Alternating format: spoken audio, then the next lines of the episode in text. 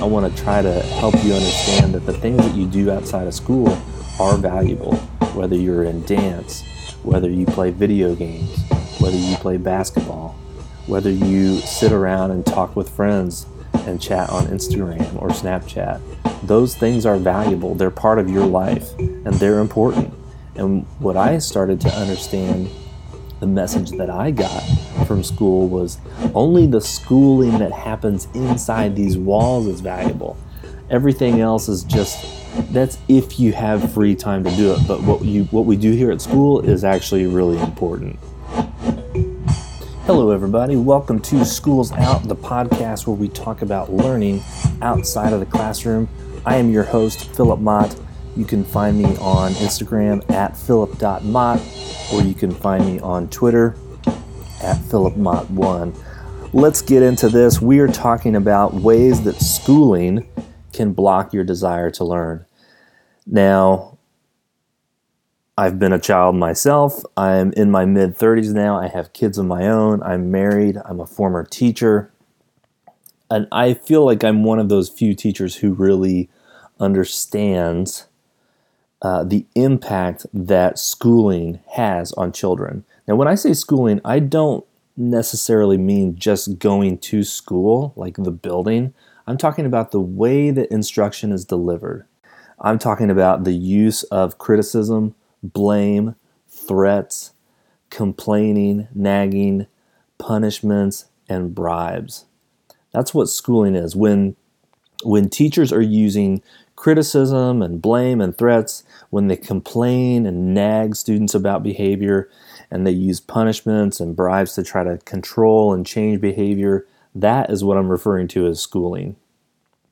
And I'm very aware of the effect this, that this has on young people.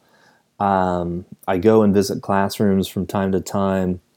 I'm not a teacher anymore. Uh, I am working with my wife and a small community of people that we're gathering together. We're trying to open our own private school called Self Directed Academy uh, here in central Indiana, probably in Hamilton County. And one of the main things that we're trying to remove from our environment as we start it is the existence of this idea of schooling that we're forcing kids to learn things.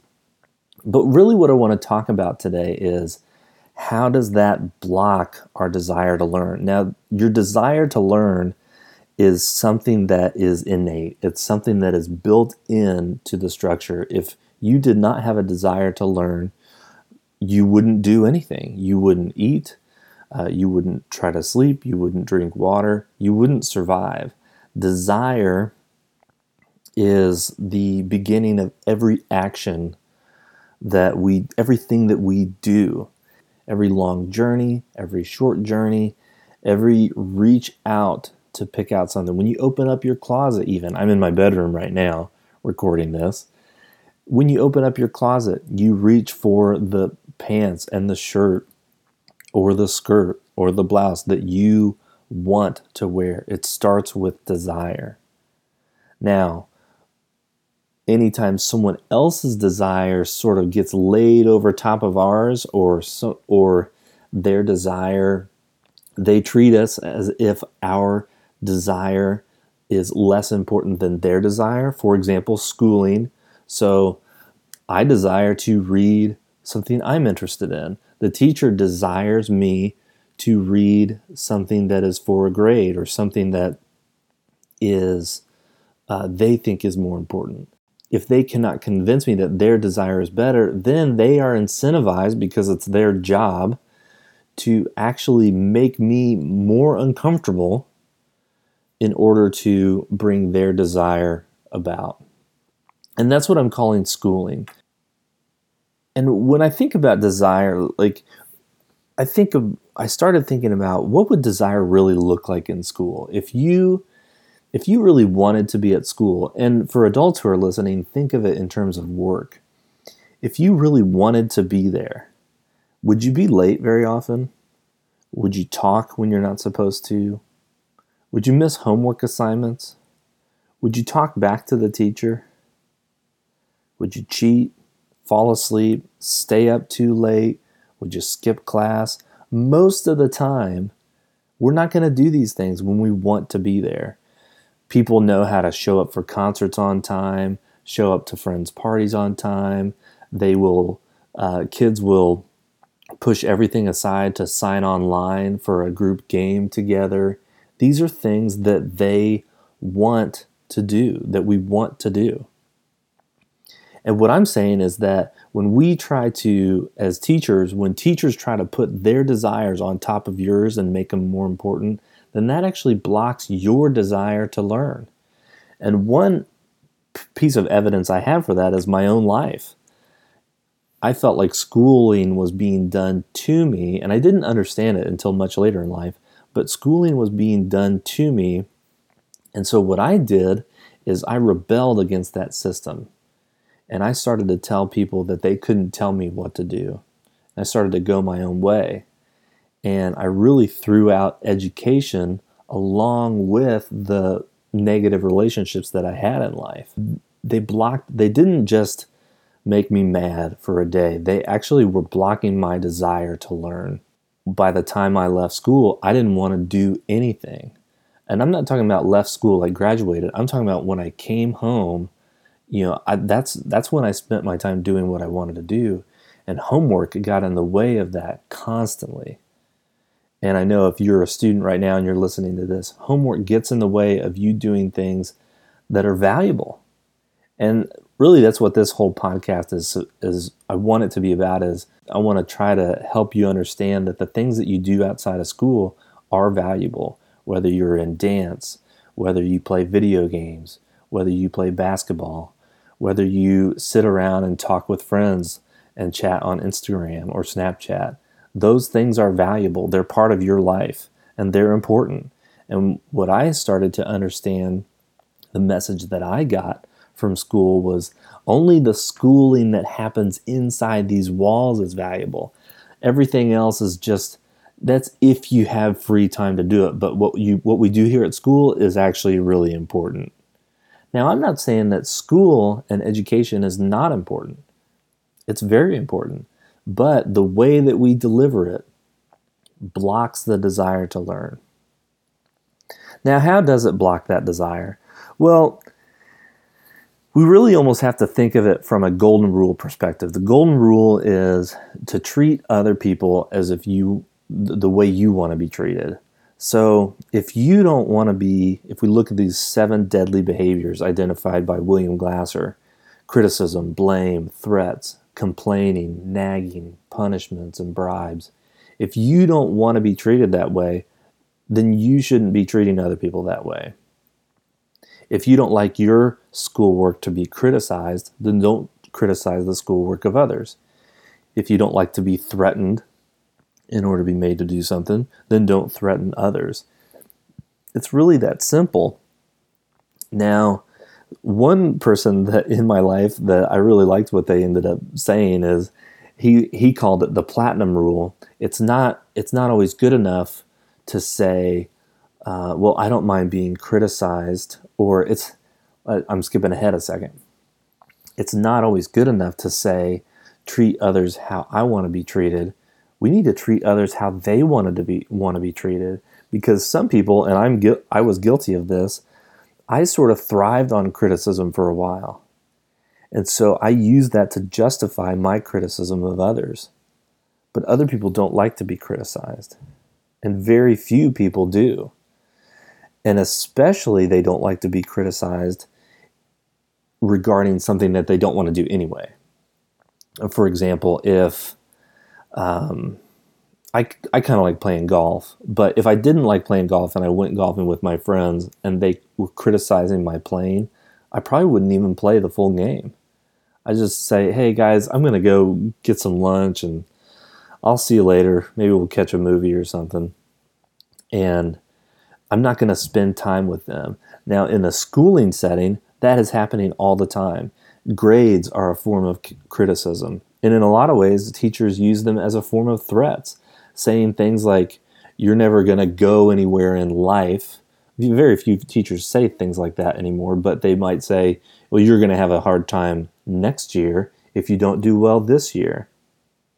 And they may be right, but that does not give them the right to criticize you. And a lot of times, when you feel like pushing back against that teacher, the reason you feel that way is because you feel like they're criticizing you. And when they're complaining and nagging, when they use punishments like detention or I can't think of, uh, you know, what are some, I don't know, what are some other uh, punishments that teachers use? Uh, bribing is huge in our culture right now. It used to be in when I was in school, there were a lot more punishments for not doing the right thing. And now you have a lot more rewards for doing the right thing. Now, you might think, well, rewards are better, they're more positive. But Alfie Kohn has done a lot of research on this. He actually wrote a book called Punished by Rewards, where he argued that punishments and rewards are really two sides of the same coin. And we can't ignore that, that there have been so many studies done about how when you reward someone to do a task, you actually block their desire to want to do things harder. One of them that was really important, they set up an experiment where they put these kids in front of these puzzles. One group of kids, they paid them for every puzzle that they completed. Another group, they just said, they simply said, hey, we're, we're testing out these puzzles. Um, tell us what you think of them. Now, the kids that they that they paid, I think it was nine out of ten, 90% of those kids, as soon as the timer was done, they stopped solving puzzles. Now, that's not surprising. They're just doing a job, they're getting paid five bucks a puzzle or whatever it is. This other group of kids, I can't remember the number, but it was pretty high. I think it was eight out of 10, kept working the puzzles even after the experiment was over, the timer went up. So when they paid the kids, they stopped working as soon as the clock stopped. When they didn't pay the kids, not only did they put a lot of effort into it, but they were curious about it and kept working on it after the time was over. And to me, the way that you the way that grades are used are just like grades are like currency in school. They're using teachers are using grades to sort of get you to do more and better work. But the studies have shown that it actually undermines, it blocks your desire to do really good work. And this has been com- confirmed by the work of W.E. Deming, too. Um, so he, he would be another author to look at. Now, if, we, if you can follow how we block desire, then really the, the way that we don't want to just say stop doing the negative things. We want to figure out how can we do the positive? How do we activate desire? And this is something that we're really trying to do in our school that we're calling self-directed academy. Well, we want to support our students. That doesn't mean we have to agree with everything that they're going to do, but if they want to give something a try, then we support it. Say, go ahead, you do the work. If they want to say, we want um, we want more money for a new TV in the gathering room or whatever. And we say, okay. Now, as the adults, we might think that's really not that great of a way to spend money right now. We're a new school. Um, but if they come up with the money, they come up with the plan, they raise the money, then we're going to let them do that. Uh, we're going to try to listen to our students uh, we're going to encourage them that when they when they hit adversity that they shouldn't give up. If they really want to do something we want to encourage them and help them recognize what they're doing really well. We want to spend time accepting who they are and trusting that trusting that they have desire to learn deep within them. I think one thing that happens especially with sc- students who have been in a schooling environment for many many years let's say they're gonna, they're going to be a new student at 10th grade you know they have 10 years of schooling behind them and they may do nothing for months um, even some they may do nothing for the first full year and some people call that a de-schooling process they're sort of trying to get all this pressure off of them away. It's like pushing, like a push up. Like they're just pushing it all away from them. And and we're going to trust that somewhere there is this desire to learn and a desire to grow.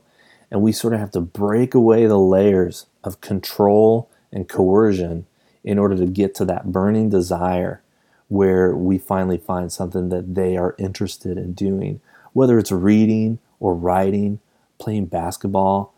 Uh, we want to have outdoor facilities so they can skateboard, um, so they can hopefully we'll have a pond eventually so people can fish or a swimming pool that people can swim.